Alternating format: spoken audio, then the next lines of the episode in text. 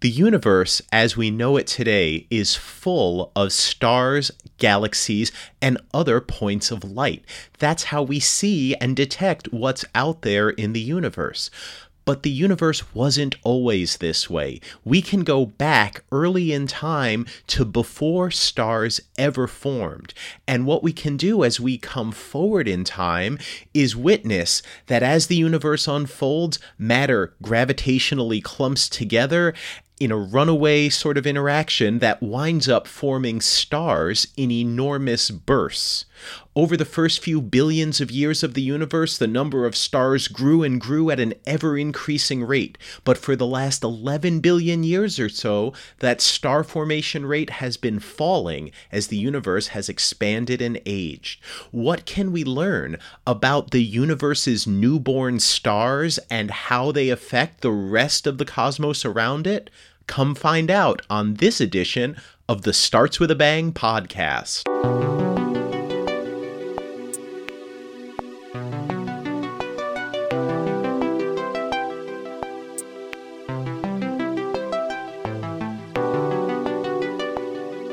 When we're asking questions about the universe's newborn stars, these are not just theoretical calculations or hypothetical questions that we're asking.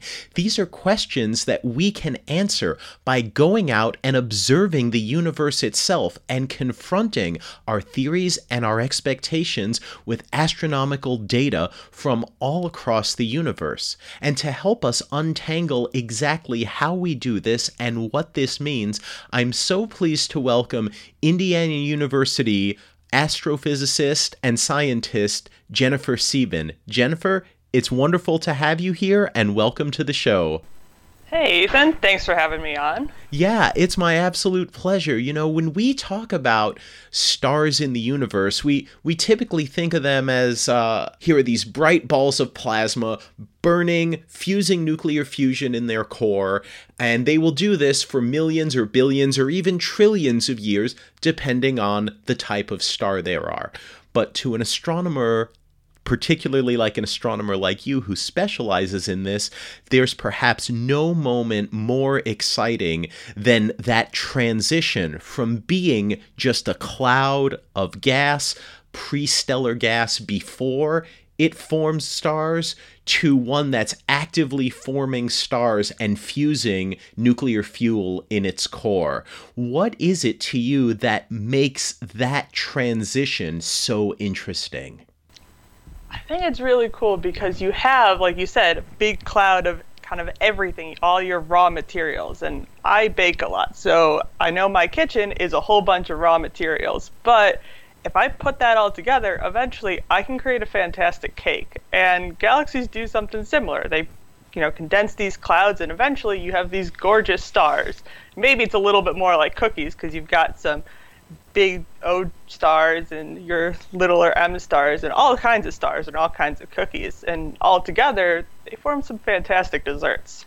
Yeah, and that's a great analogy too, because just like the ratios of ingredients sort of determines what you get out in a cake, right? You add too much butter or too little sugar, or you cook things at a different temperature, and you're going to wind up with a vastly different outcome than if things were just a certain particular way. And we see this with stars too. The stars we form, they appear to come in different ratios, different sets of varieties, different mass distributions, depending on the stuff that original cloud of gas was made out of.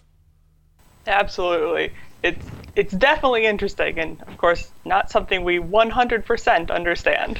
No, and none of this is, right? If this were stuff we understand, I could have you on my podcast once. You would tell all of us how star formation works throughout its history and how the universe forms newborn stars, and then we'd never have to talk again, and you'd be out of a job. I'd have to pick something new to study. You would.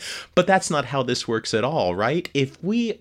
Let me ask you this. If we were to talk to you and you were a graduate student 10 years ago, so not today, but if you were to go back in time by about a decade, what were the pressing problems in star formation, in the universe's newborn stars, what were the big questions and mysteries and puzzles that we were asking back then? I think at that time we were still trying to figure out the rate at which stars were being formed over the course of history in our universe. So we know now that star formation peaked at a redshift of, somewhere between 1.5 and 2. 10 years ago, I don't know if we knew that for sure. Maybe there was a little bit of hint, but maybe star formation was still accelerating, or maybe it had peaked way early on and had been falling off for a long time. So I think 10 years ago, we were still kind of trying to nail that down. Yeah, and I think that's really interesting, because when we talk about how the universe forms stars, right, we look at regions in the Milky Way. You can even see some of them in the night sky, like the Orion Nebula. If you look at the belt of Orion and then you go a little bit closer towards the horizon, at least for those of us here in the northern hemisphere, you'll see what we call the Sword of Orion, which is like a few stars and some cloudy nebulous stuff. But what that actually is that is a hotbed of star formation. That is a large clump of gas that forms stars. And you might look at that and say the Milky Way is actively forming stars. And the answer is, well, yeah, but kind of, right? The Milky Way is forming stars, but on average, we form less than one solar mass's worth of new stars every year. But when we look out in the universe, we can find galaxies where basically the entire galaxy is a star-forming region, and its star-forming rates are significantly higher than anything that we've identified in our own Milky Way. So I think that's sort of a remarkable thing, that there are these galaxies out there, these starburst galaxies, where these enormous bursts of activity are occurring. And 10 years ago, we didn't know when they were occurring, when it peaked, whether it peaked or not. And today, we look at this and we say, wow, star formation actually reached this peak, roughly when the universe was about 3 billion years after the Big Bang. Like you said, that corresponds to a redshift of right around 2. And what this means is that right around the first time that we were forming what we now recognize today as mature galaxy clusters, about the same time that you started to get collections of hundreds or even 1,000 galaxies all together in one place, that's right when star formation peaked. And today, when we look at how much are we forming new stars, what's the rate of star formation in the universe, it's tiny compared to that value. I think it's only about 3 to 5% of what we were once forming at our peak is what we're forming on average today. Yeah, it's definitely dropped off quite a bit. Yeah, and, one of the things that I don't think is immediately clear to most people is why. Why does that happen? Is it just the expansion of the universe? Is it the fact that when you form large numbers of stars, you can expel gas out of the galaxy, and so you don't have that material? Or is it really that, the thing that drives this star formation is the major mergers of galaxies, and we just have fewer major mergers now that the universe is older and more diffuse? Definitely all good questions. As far as I know, we're still working on figuring that out. No, and that's fantastic, because what you're telling me is we have basically just with this, we've come up to the frontiers of modern astronomy on this front.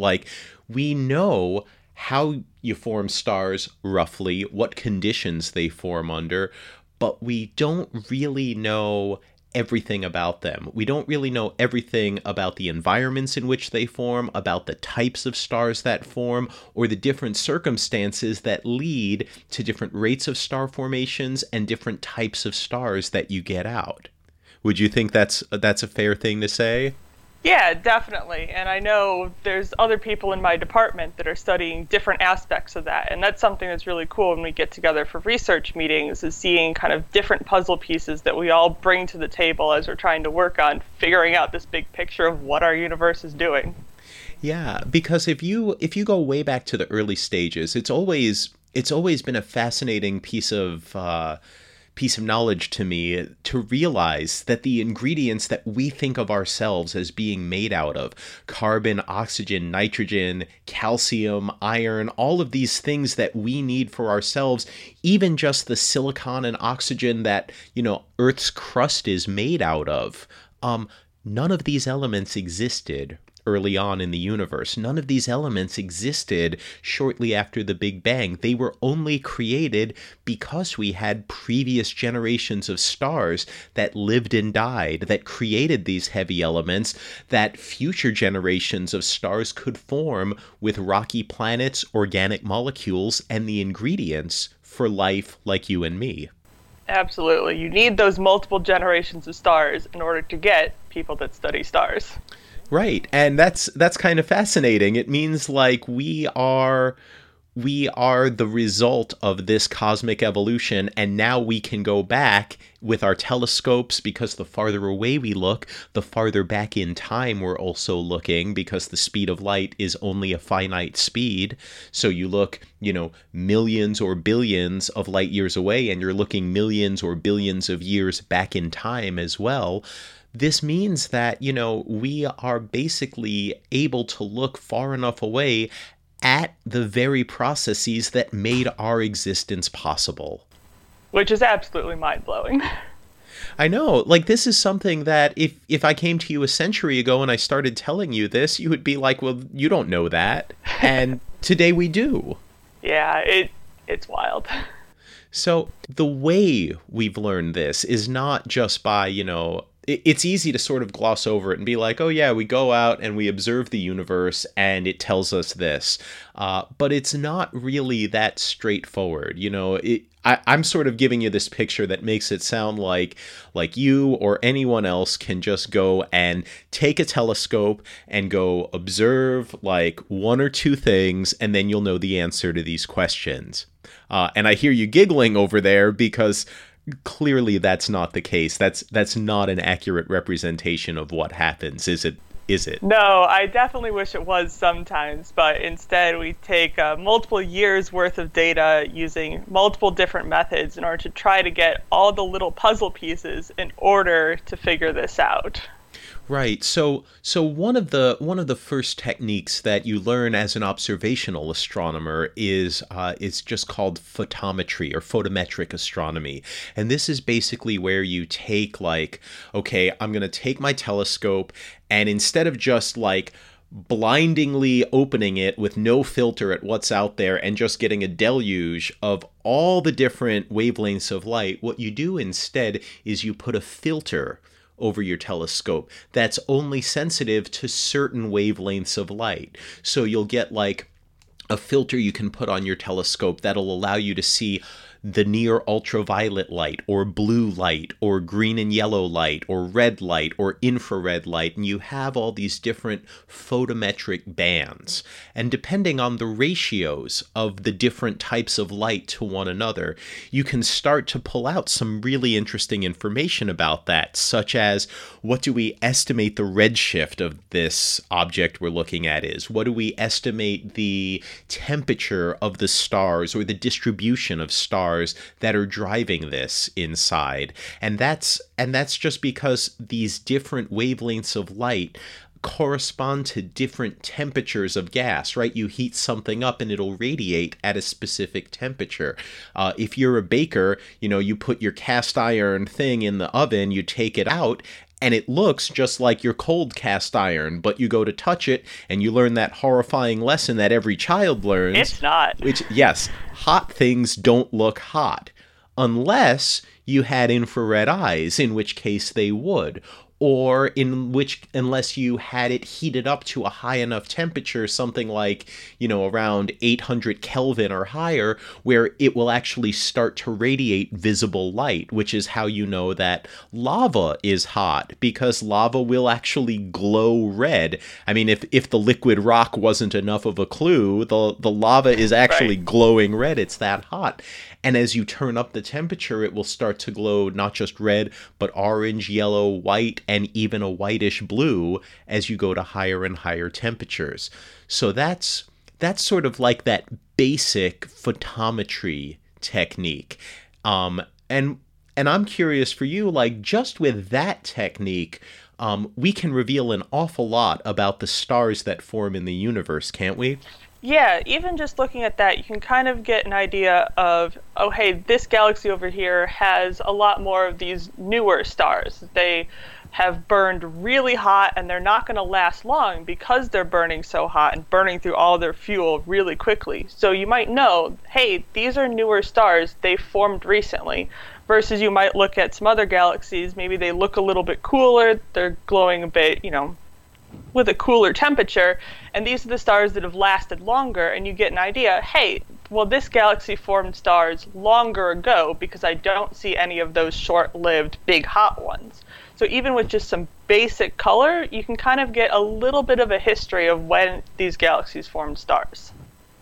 And that's a really fascinating thing to me, because what you're also saying is, hey, if we think we know how stars form, right? We have these models called initial mass functions, where you basically say, okay, I'm going to take a cloud of gas and I'm going to let it form stars, and these are the types of stars I'll get out. You mentioned O stars, which are the hottest, brightest, bluest, and also the shortest lived stars. And they have their own signature. Only about, I think about 0.1% of all the stars that we ever form in the universe will be either O stars or bright enough B stars, the second brightest class of star, to go supernova. And yet when we look at these young star-forming regions, these regions that are full of O and B stars, these are the stars that actually dominate the light and the temperature that we see from this. You can see this close by in the Tarantula Nebula in the Large Magellanic Cloud, where you have individual stars that are hundreds of times the mass of the sun, and each one of those stars can glow with close to 10 million times the luminosity of our sun. That's one star glowing as bright as about 10 million suns. So even though they're few in number in terms of brightness, temperature, color, and overall luminosity, these rare objects can actually dominate the stars we see when they're there. Absolutely, and that's definitely, you see those in the starburst galaxies too, usually named because a whole lot of stars formed at once, and so you do get a whole bunch of these O and B stars that glow incredibly brightly.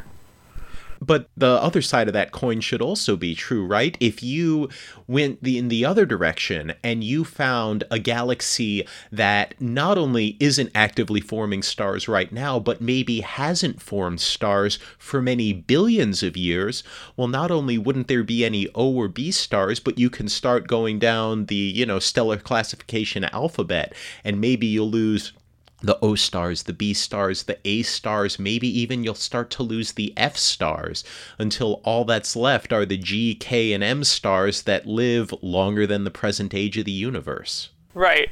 And they're a lot fainter too, and harder to find.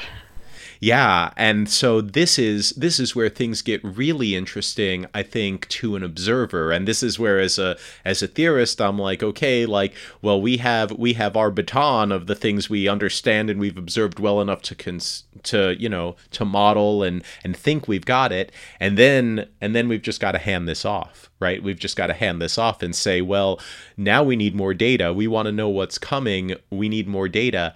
And regular old photometry is pretty limited with how much more information it could give us based on this. Can you tell us a little bit about that?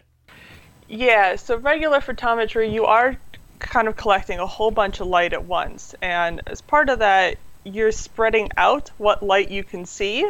So even if there's maybe some little bit of light in a very specific wavelength, if you're collecting light over a bigger filter, like all of the blue filter, you might miss some of that little light. It'll kind of get spread out over your image, and it makes it harder to maybe detect some of these really low luminosity galaxies, which is why my project currently, we're actually turning to narrowband filters.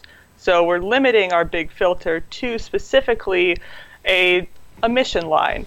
we're looking at that specific wavelength of light that might indicate a specific set of stars.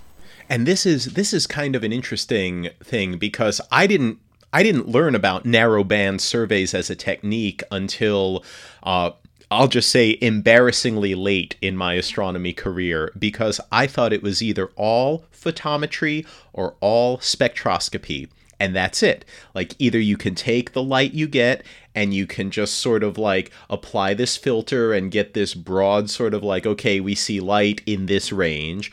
Or you could do spectroscopy and say, I'm going to take this light and I'm going to break it up into all the individual wavelengths, and I'm going to look for, you know, my calcium line, my oxygen line, my carbon line, my whatever, you know, emission lines you want to look for, little wavelength by little wavelength by little wavelength. But spectroscopy is astronomically expensive. It takes time, it takes equipment, it takes a lot of analysis, and you can only observe a small set of wavelengths and a small set of objects at once in general. And photometry is sort of like casting like just a giant net out into the universe. You're going to get a lot of stuff, but you're not going to get like high resolution stuff. You're just going to sort of, you're going to gather what's out there, and you won't be able to tell what's what. Did I catch a tuna? Did I catch a dolphin? Did I catch like a pile of plastic? You're not really going to be quite as sure.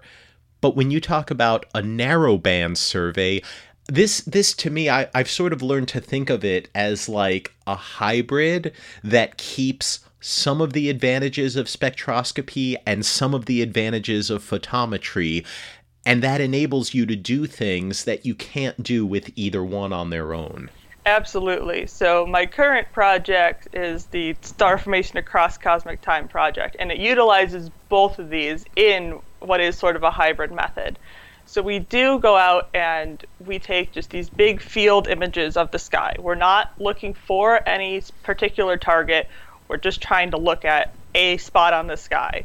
And we take both narrowband and actually these broader continuum band images. And what we're able to do with that is we have these filters and these images that come back with just the light from our narrowband. So this is what's telling us, hey, there's specifically maybe H-alpha or O3 emission that's really strong right here. And we use our broadbands to kind of compare and make sure that this is indeed the emission line, not just, oh, there happens to be a whole lot of blue coming from this spot on the sky. So we are checking to make sure it is indeed from an emission line. And this is sort of like our coarse spectroscopy. I think that's really a fascinating technique. So what we're saying, for especially for those of you who don't maybe know off the top of your head what an H-alpha line or an O3 emission line is, in general, you've got atoms in the universe. They have electrons on them, and they're happy to be neutral. But if you form stars, if you form these hot new stars, what they're going to do is they are going to ionize a lot of the atoms around you. They're going to start kicking electrons off of them. Hydrogen ionizes at a pretty low temperature. So when you kick those electrons off of hydrogen atoms, now you've got electrons and free hydrogen nuclei floating around, and those electrons are going to recombine with the hydrogen, and when they do, they cascade down in energy levels and they emit light at those frequencies. H-alpha represents that 3 to 2. If you were to count the hydrogen energy levels, that transitions from the third lowest state to the second lowest state, and that actually is a bright visible red line at about 656 nanometers. So that's what we say when we say H-alpha. That's that transition we're talking about. The O3 line, that's from doubly ionized oxygen that has electrons falling back onto them and cascading down in energy levels. And that's a transition that only occurs when things are, I think, above about 50,000 Kelvin in temperature. So you need a very, very hot environment. We have lots of environments that we find that have H-alpha that don't have O3. But then we find lots of environments that have O3, and they pretty much all also have H-alpha. So it sounds like what you're doing is the photometry is sort of like this this broad, like, okay, we're gonna look at this region of sky and we're gonna find stuff that, like, okay, there's a galaxy there, there's a star something here. And then what you do is you take on top of that, you say, okay, we know what the redshift of this object is. That's something we can measure or estimate. So that means we know roughly where we expect this H-alpha line, this O3 line to be located. And then now we're going to go to narrowband. We're going to go to a narrow filter where instead of looking at something that's, you know, maybe a few hundred nanometers wide in terms of what wavelengths are we looking at, we're now looking at something that's maybe only a handful of nanometers wide. I think that's right. Is that right? It's close. We actually look at all of our photometry at once. So we actually take a difference image between the continuum and our narrowband images, and that's what helps us identify that this for sure is an emission line galaxy. So we're looking at that at once, and we don't immediately know exactly what redshift it is. We have a couple different filters, and we can say, okay, well, this showed up in our filter where we generally expect H-alpha lines, but it's possible that we might get a random nitrogen line in there. And so then we actually go back with spectroscopy and we get these more specific, finer spectroscopy or spectra of each individual galaxy that we find. And that's what confirms the redshift and confirms, yes, this is the emission line we saw that we expected, or every once in a while, oh, hey, that was a weird nitrogen line that snuck in there. Huh, I guess that is at a slightly different redshift than we we're targeting. I think that's an important thing that most people don't appreciate about observational astronomy is that you get, I'll call them imposters. You get Absolutely. These imposters all the time. Do you have nightmares about them? Well, in this project, not particularly. We'll take any of them. As long as we know what it is, I am happy to take all the imposters that get in there. So in this project, not necessarily. Yeah, I remember talking with a NASA Kepler scientist not too long ago, and I was like, does it bother you that half of your exoplanet candidates just turned out to be like binary stars? And she said to me, like, well, no, because I was working on exoplanets before Kepler, where like 90% of our candidates turned out not to be planets. So for Kepler to get down to 50% of them aren't planets, like, that's great. Do you have any sort of back of the envelope or off the top of your head ideas of how many of these galaxies that you look at turn out to actually be these star-forming galaxies that you're interested in versus how many of them are like, just some weird line that is like, oh, no, that's not what I'm looking for? Well, we are working on that part, finishing up that part of it currently, but once we've narrowed it down to these are at least the emission line galaxies, I think the only ones that are kind of the interlopers that we didn't expect to see, I think is on the order of like 10%, maybe less. Okay, well, that seems pretty solid to me. Yeah. That seems like, hey, we know what we're doing, and we actually have set up a pretty good filter for this. We think we have. But you always worry about that, don't you? You always worry about like, oh, am I fooling myself and am I missing something? And I'm sure you have plenty of people in your field and in tangential fields who are happy to tell you that, yeah, you might have. Absolutely. And this is why we're setting up tons of tests, and I can give that back of the envelope thing, but I know that there's still some further tests that we have yet to do before we collect this into a paper and go out and tell the rest of the astronomers, we think we have some good data. We want to be extra sure first.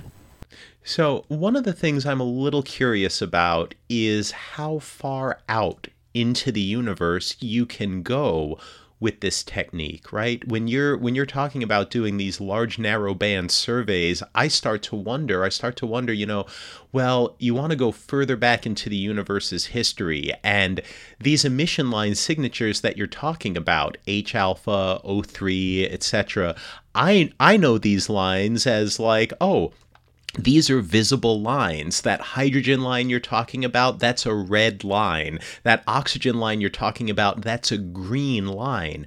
When you start saying, oh, I'm going to go to higher redshifts, to greater distances, to looking at earlier times in the universe, I know that we're talking about looking at longer wavelengths, that these wavelengths of light are getting stretched by the expansion of the universe. And at some point, you're not going to be able to study these galaxies from the ground anymore because they are redshifted into a part of the infrared where the atmosphere won't let that light through.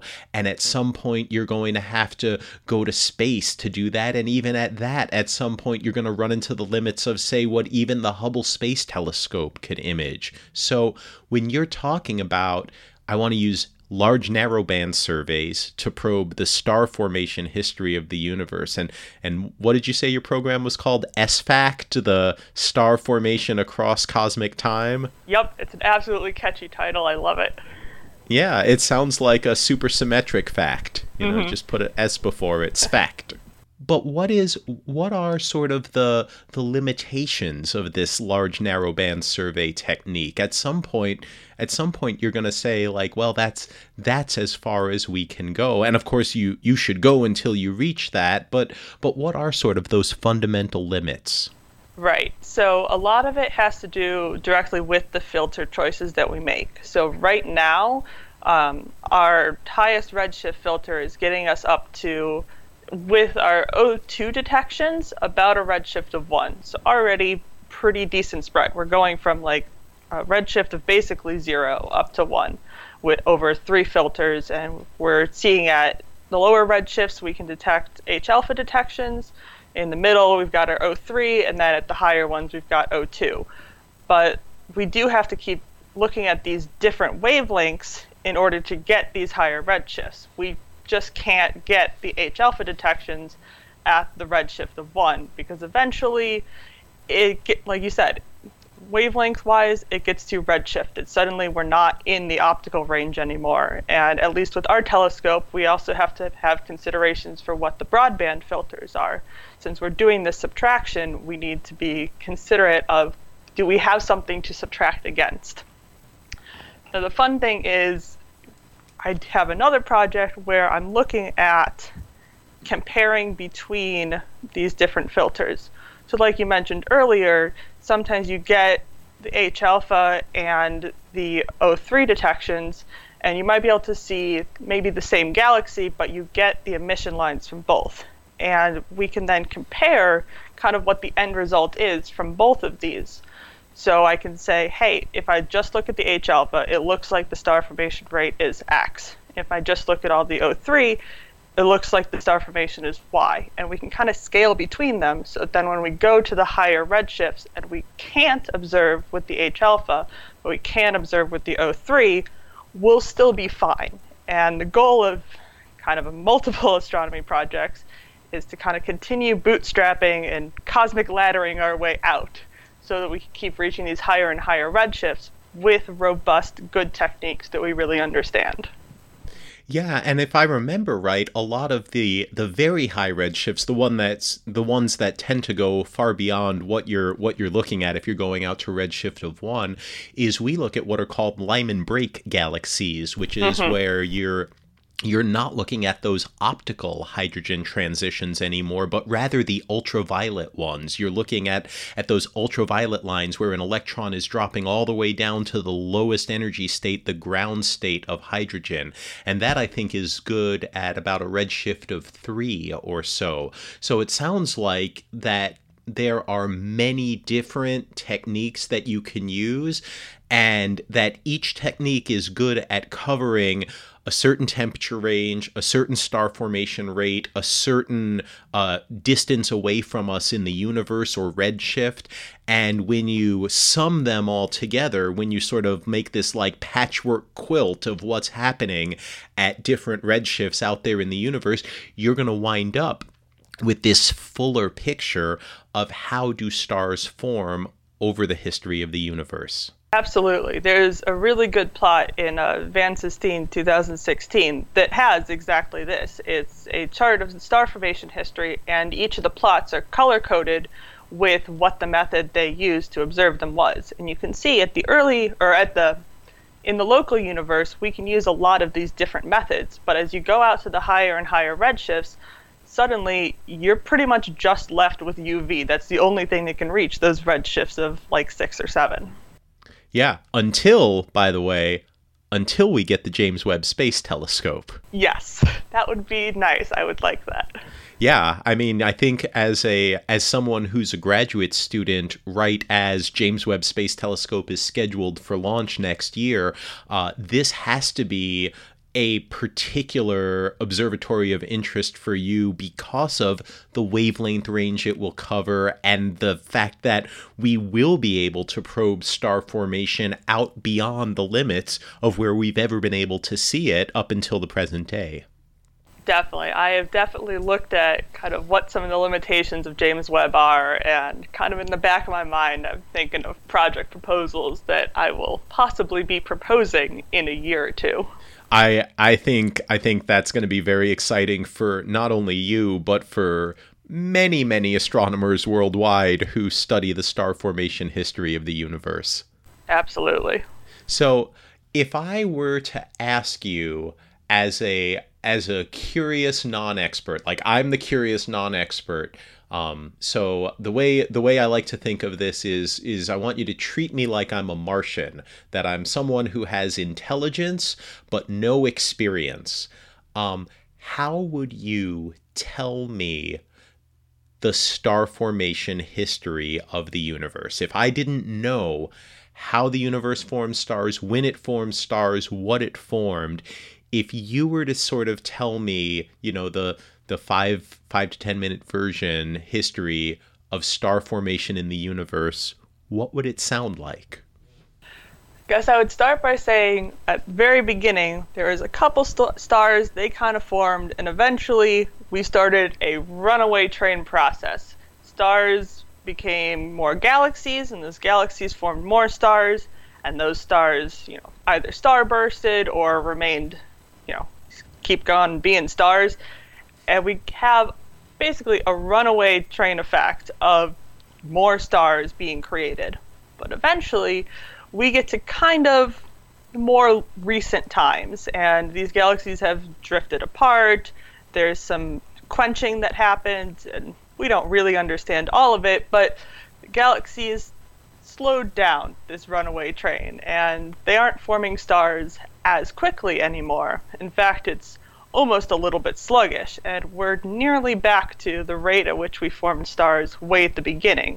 But we still have all of these really long-lived stars that are hanging on. Well, and that I think is a really nice overall picture, right? What you're saying is we formed stars, and the star formation rate rose and rose and rose, right? We had gas in, it seemed like, unlimited supply for a while. That, you know, you bring mass together, it starts to gravitate, it clumps together, you get this runaway effect, you form stars, and then the stars, they sort of push back. You talked about quenching. That's the stars sort of like, okay, I'm hot, I'm radiating, I'm producing winds, and I'm blowing the gas away that makes new stars.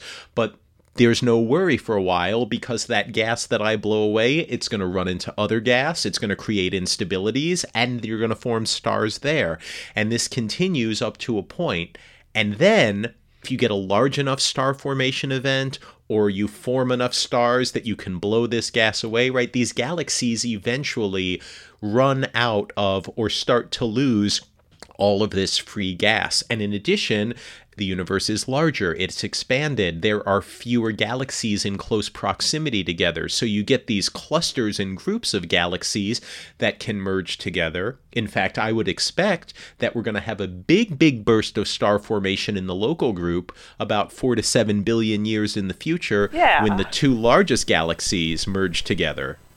Yeah, Milky Way and Andromeda eventually are going to collide, and that's definitely something we see a lot. If there's a big burst of recent star formation, it's quite likely that it's because two galaxies collided together. Yeah, and that's, you know, that's sort of a great way that we, I guess that we're keeping that 3 to 5% of our peak still going. That we're like, okay, like that's where we're getting maybe even the majority of new stars today from. Yeah, it's very likely. Yeah, and again, like I say this, and I realize, like, well, you're doing the right thing. You're hedging. You're saying it's very likely because it hasn't been established. Because there is this sort of ongoing quiescent star formation that just like, okay, you have like a Milky Way galaxy, and it's just chugging along, forming stars at about one solar mass per year. I think it's maybe like maybe 2/3 of a solar mass per year. I usually round to one. Yeah. But you have, you know, a couple of trillion galaxies throughout the universe. It's possible that this quiet star formation, this low level of star formation over so many galaxies actually adds up to something that's meaningful or possibly even dominant. So one of the things that I know you've expressed to me that you're passionate about is not just this cosmic story of the universe of how do you form stars, how did they grow up, how do you produce newborn stars, how do you find these narrowband surveys, but you're also incredibly interested in astronomy outreach. Can you tell us a little bit about that, about why you feel it's so important and how you enjoy doing outreach? Yeah, so I guess I sort of got my start being an intern at Adler Planetarium in Chicago, which is a great place to start astronomy outreach if you are interested in that. I grew up going to Adler when I was a kid, and I mean, I think I've pretty much always been interested in astronomy, and Adler especially is great at fostering this. They have tons of exhibits, and my favorite was always the Space Visualization Lab, which is exactly what it sounds. They take lots of recent astronomy research and they find a way to visually show you that. And one of the things that they have in there that was always very cool to see is they have a visualization of the Milky Way and Andromeda colliding together. And I'm sure many people have seen it, but it's especially cool when you see it in 3D with those 3D glasses. And things like that, that are the visual representations of sometimes hard to imagine concepts, which there are a lot of in astronomy, it's very good at getting you interested. And the astronomers were great there. I could ask them questions, and they never talked down to me like I was a kid. So naturally, I wanted to do the same.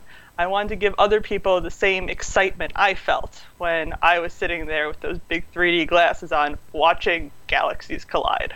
That's got to be incredible. Can I ask you, like, how old you were when you had those experiences? Oh, I can probably actually find out, but I want to say, like, 5-ish. Oh, wow. Maybe. Oh, wow. So you were, like, just a starry-eyed kindergartner, like, experiencing this and, like, just having the wow factor.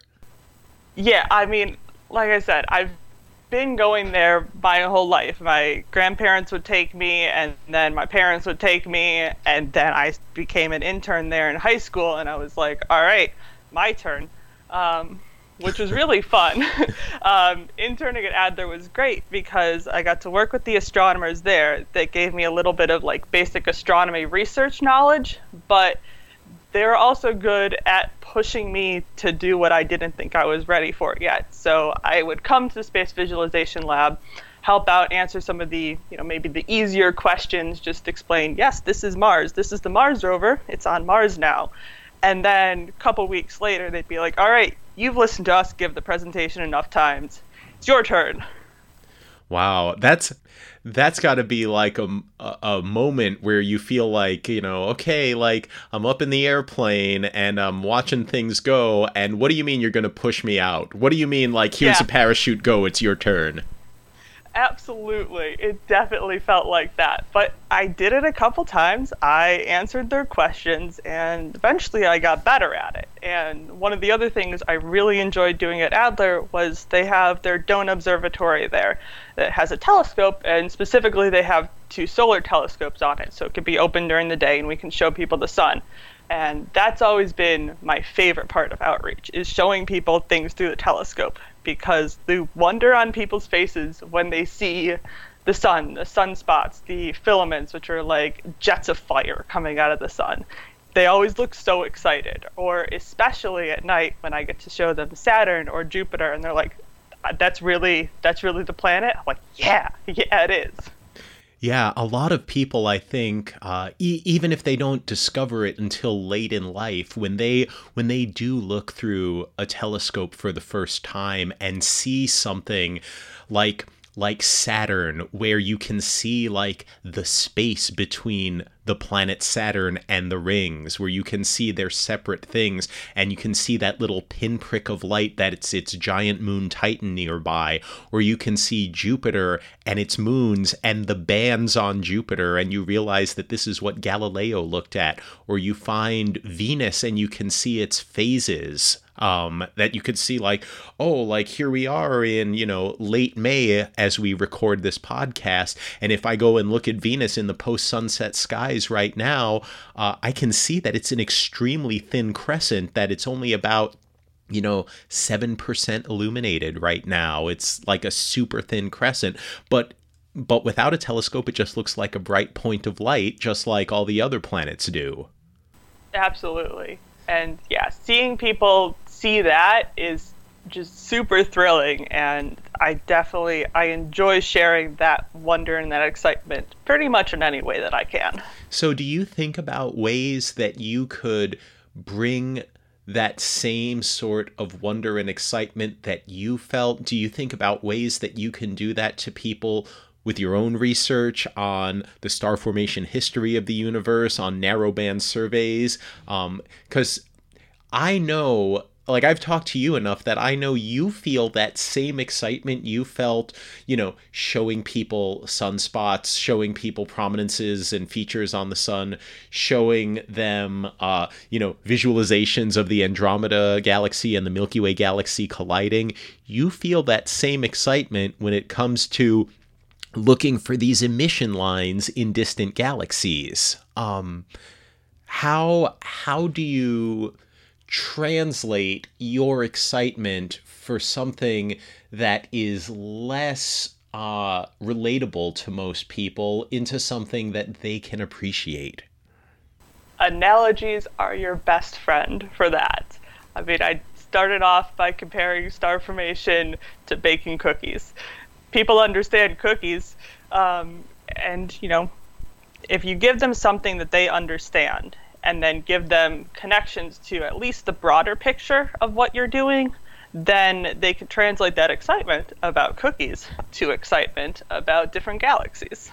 That sounds like it sounds a lot like the way I like to think about outreach as well, where it's the first step is not like, most people are like, how do I start? Like, where do I start? And my answer is always, I want you to start with your own mindset of what you were like intellectually and what you were thinking about before you ever heard of this thing. Like, what preconceptions did you have? How did you make sense of things?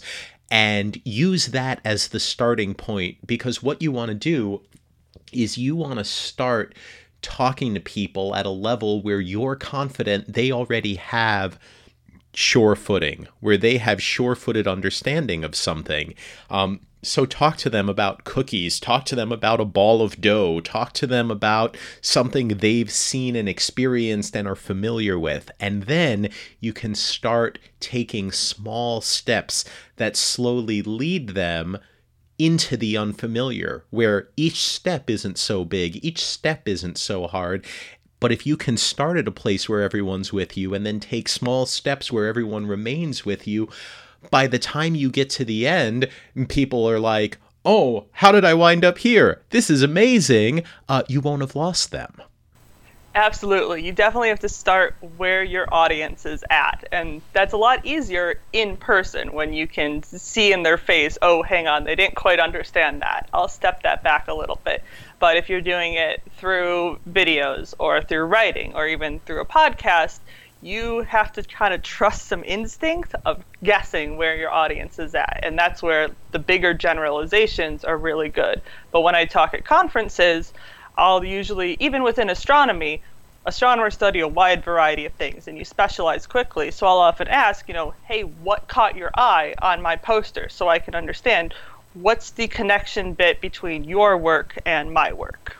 Yeah, because there are a lot of astronomers, and this is true of all people in all fields, there are a lot of astronomers who know an awful lot about one particular thing, but who don't necessarily know all that much about related fields or tangential fields that are more outside their areas of expertise, even though we've got this saying in astronomy that I find is only more and more true as time goes on, that one astronomer's noise is another astronomer's data.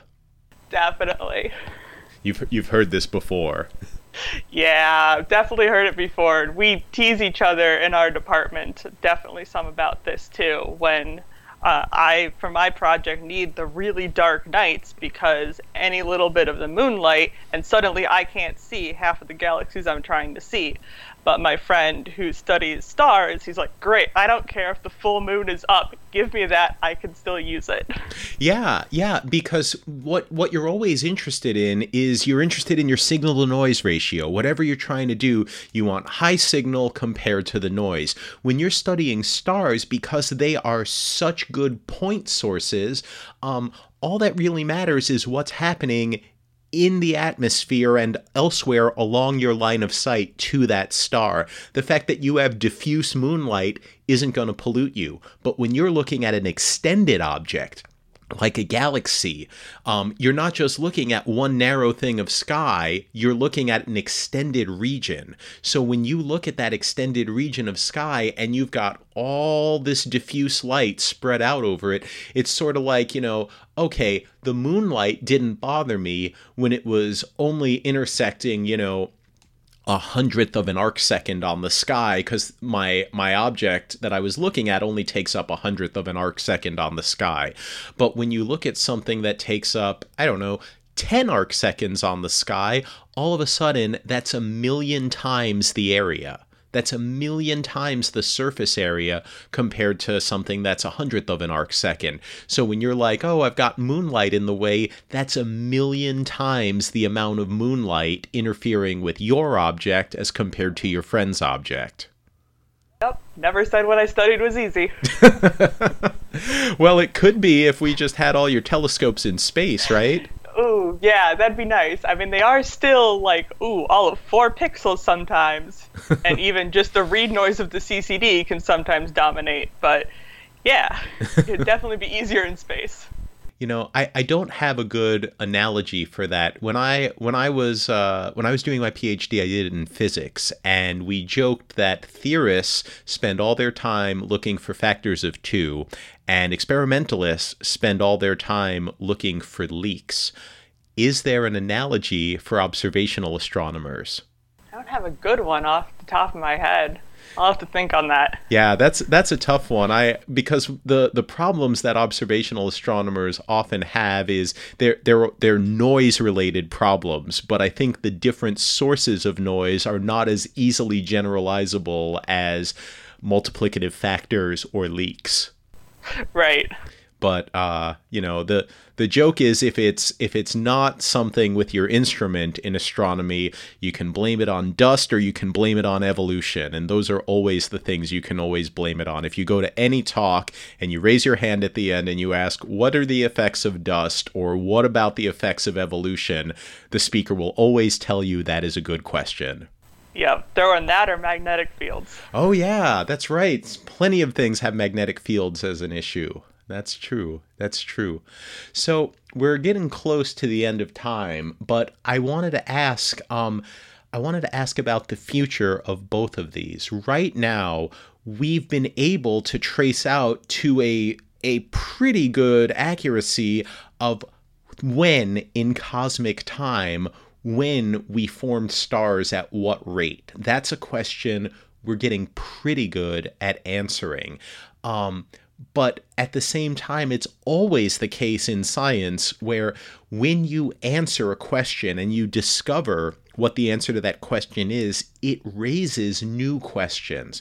So at the beginning of this, I asked you about what were we asking about astronomy, about star formation history, about the universe's newborn stars 10 years ago. What are we asking today that's different from what we were asking 10 years ago? Well, maybe it's personal bias, but I think we're going to be asking, what does it look like in a narrowband universe? So we have all of these data points that look at the broadband universe, what we can tell from our broadband photometry. But I think with narrowbands, it might illuminate a few things that we hadn't quite considered before. Already we know that O3 makes things a little bit weird, and I won't bother going into that because it's still very complicated, and I'm working on understanding that. But if O3 already, which is fairly well understood in the local universe, if that's already proving to be a little bit weird and throwing maybe some bumps in our current understanding, well, what happens when we do go into other less common narrowband emission lines, if we are looking at nitrogen lines? So I think as we move our way out in the universe looking at these different narrowband emissions, I think possibly we'll see maybe a few shifts in our understanding of maybe it will be exactly where that peak was, or maybe it'll be understanding exactly what is quenching or encouraging star formation. Yeah, and it's fascinating. As you say this, I'm thinking like, wow, like these are things that I've heard other astronomers discuss as like possible systematic errors. And for you to talk about them, you're actually talking about like, no, these might not be systematic errors like forever or in every instance. These can also be probes of the underlying physics and physical processes that sort of inform us about how stars form throughout cosmic history in the universe. And that I suppose is what SFACT is, probably what the science goals of it are. Yep, definitely. As long, like you said, sometimes it's noise, but if we're focusing and trying to understand the noise, well, now that's a project. Yeah, and it sounds like you're going to have no shortage of possible directions to go in as this becomes a more widespread and ubiquitous tool and technique. Is there anything observationally that you're real excited to get your hands on as far as either data goes or a new instrument goes for looking at the universe in these narrowband ways as we've never looked at it before? Well, like you said, James Webb, when that launches, that's definitely going to push this redshift window that I'm working in a little bit further out. And my astronomical career so far has been just slowly inching closer and closer to the Big Bang. So I'm hoping that my next big project will be at a little bit higher redshift. Yeah, and look, if you're going from between redshift of 0 and 1 to James Webb Space Telescope redshifts, like you're not going to be going from like 1 to 2 or 1 to 3. You're really going to be jumping way, way out there, possibly up to like, you know, the farthest redshifts we pretty much know of today. Definitely that part on the plot that only has a few data points so far. I'd like to stick my name to a couple new ones. Yeah, and I think that's really interesting. If I were to compare it with another sort of monumental technique, right? We all know about type 1a supernovae. These are white dwarf stars that either merge with other white dwarf stars or accrue enough mass from an orbiting companion that they cross a threshold, they cross a specific mass threshold, they go boom in a special and very standard type of supernova explosion known as a type 1a. And these are the deepest standard candles in the universe. These are the things we understand. If you look at where did these supernovae come from, before the Hubble Space Telescope, right, and this is all throughout surveys of the 80s and 90s, we had discovered so many type 1a supernovae. The overwhelming majority of type 1a supernovae were discovered with ground-based telescopes. But almost all of those supernovae were between a redshift of 0 and some number that's slightly less than 1. I forget if it's exactly like 0.6 and 0.8. Yeah, we round. Yeah. And then, you know, yes, they had the announcement of the famous 1998 announcements of like, we think we've discovered that the universe is accelerating, that the expansion is accelerating, and that there must be some sort of new term in the universe, which we now call dark energy, driving it.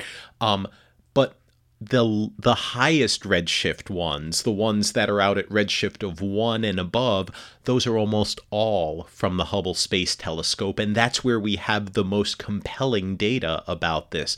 So when you're talking about, I'm going to go to higher redshifts, I would encourage you, even though I know you don't need the encouragement, to look for surprises, because that is where, like, when you push these cosmic frontiers, when you push to greater redshifts, to new realms where you haven't looked for the same effect before, that's where the most interesting discoveries and potential surprises often lurk.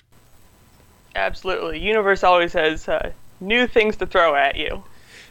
So one other thing I did want to ask is, you know, I know that you maintain an interest in outreach. I believe you might even be the Indiana University Astronomy Department's, you might be the outreach chair, if I read that right. Yeah, currently the outreach coordinator. I do that, and that's a lot of the bit that I like most. We have an observatory on campus, and every Wednesday night, as long as it's clear, the weather's nice, and people are allowed to get together, we show people the universe. And we sometimes have tours that come through, lots of school groups, which is great. I also, though, I am the co-editor at large of Indiana University's science blog, which is Conversations in Science at Indiana University. And that's fantastic. You know, I think there are lots of ways to communicate science to the general public. And as long as you maintain your excitement and you try to motivate curiosity in others, and you're factually correct with what you're communicating, I think you're doing a fantastic job, and everything I've seen, you know, checks all 3 boxes. Oh, thanks, Ethan. Yeah. Do you have any idea of what the future holds for you in terms of outreach? If there's anything you'd like to particularly do or accomplish looking ahead to the future? Well, I do have a sort of idea where what I like right now about our science blog, SciU, is it's a bunch of graduate students from a whole bunch of different science fields that get together, and we write our blogs and we peer edit each other's posts. But that is only the grad students at Indiana University. And I have an inkling of an idea that I would like to make a new version of that when I leave and connect with grad students. I don't know, or not necessarily grad students, probably more likely postdocs.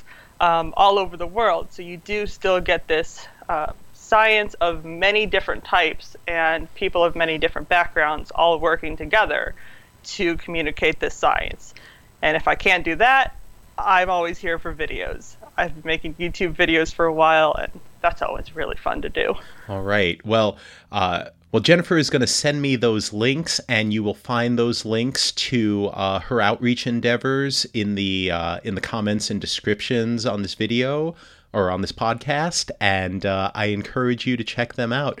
Jennifer, thank you so much for joining us, for sharing some stories about the star formation history of the universe, about how specifically useful large narrowband surveys are for uncovering it, and for giving us a peek into not only the future of astronomy, but into the present and future of astronomy outreach and the importance of communicating what we know and what we've discovered to the general public at large.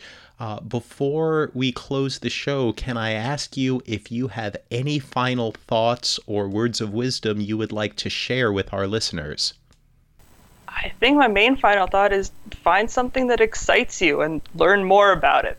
Whether it's in astronomy or anything else, I think that drive for curiosity and learning something new is really important.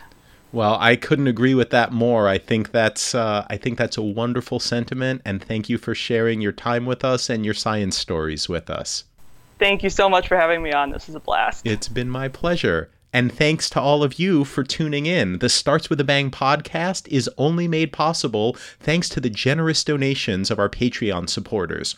I'd like to thank everyone who donates at the $5 a month level and above. So thanks go to Chad Marler, Samir Kumar, Matt Conroe, John Methot, Aaron Weiss, Chris Jakutas, Punitive Expedition, Charles Buchanan, Jeffrey David Maricini, Robert J. Hansen, Peter Smoyer, Paulina Barron, Stefan Bernegger, John Van Balaguyan, Dominic Turpin, Tim Gran, Pavel Zuzelski, Thomas Sola, Frank, Eric Brown, Pedro Texera, Igor Mitrofanov, Jerry Wilterding, Laird W.H., Ahmed Lee Kamsi, Sean Foley, Denier, Sergei Gordienko, Joseph Dvorak, Juan Jose Gomez Garcia, Patrick Dennis, Jens Kroger, Mark Armstrong, Jose Enrique, Sean Foley, Flo, John Kozura, Marcelo Barnaba, Rafal Wojciech, Danny, Mike, Chris Hilly, Jason McCampbell, Weller Tractor Salvage, Chuck Dannon, Vlad Peshovsky, Paul B. Lester, Alfredo Vivanco, Lalina Manenti, Gabriel Nider, Arnulfo Zepeda,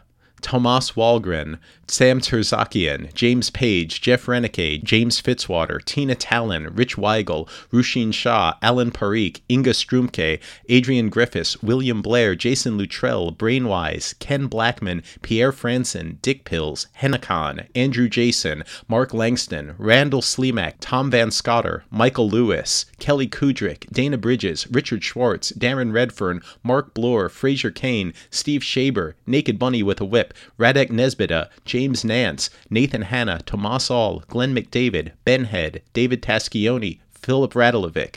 Thanks to all of you for supporting us, and thanks to all of you out there for tuning in. It's been my pleasure to host the show, and I'll see you back here next time for more Starts with a Bang.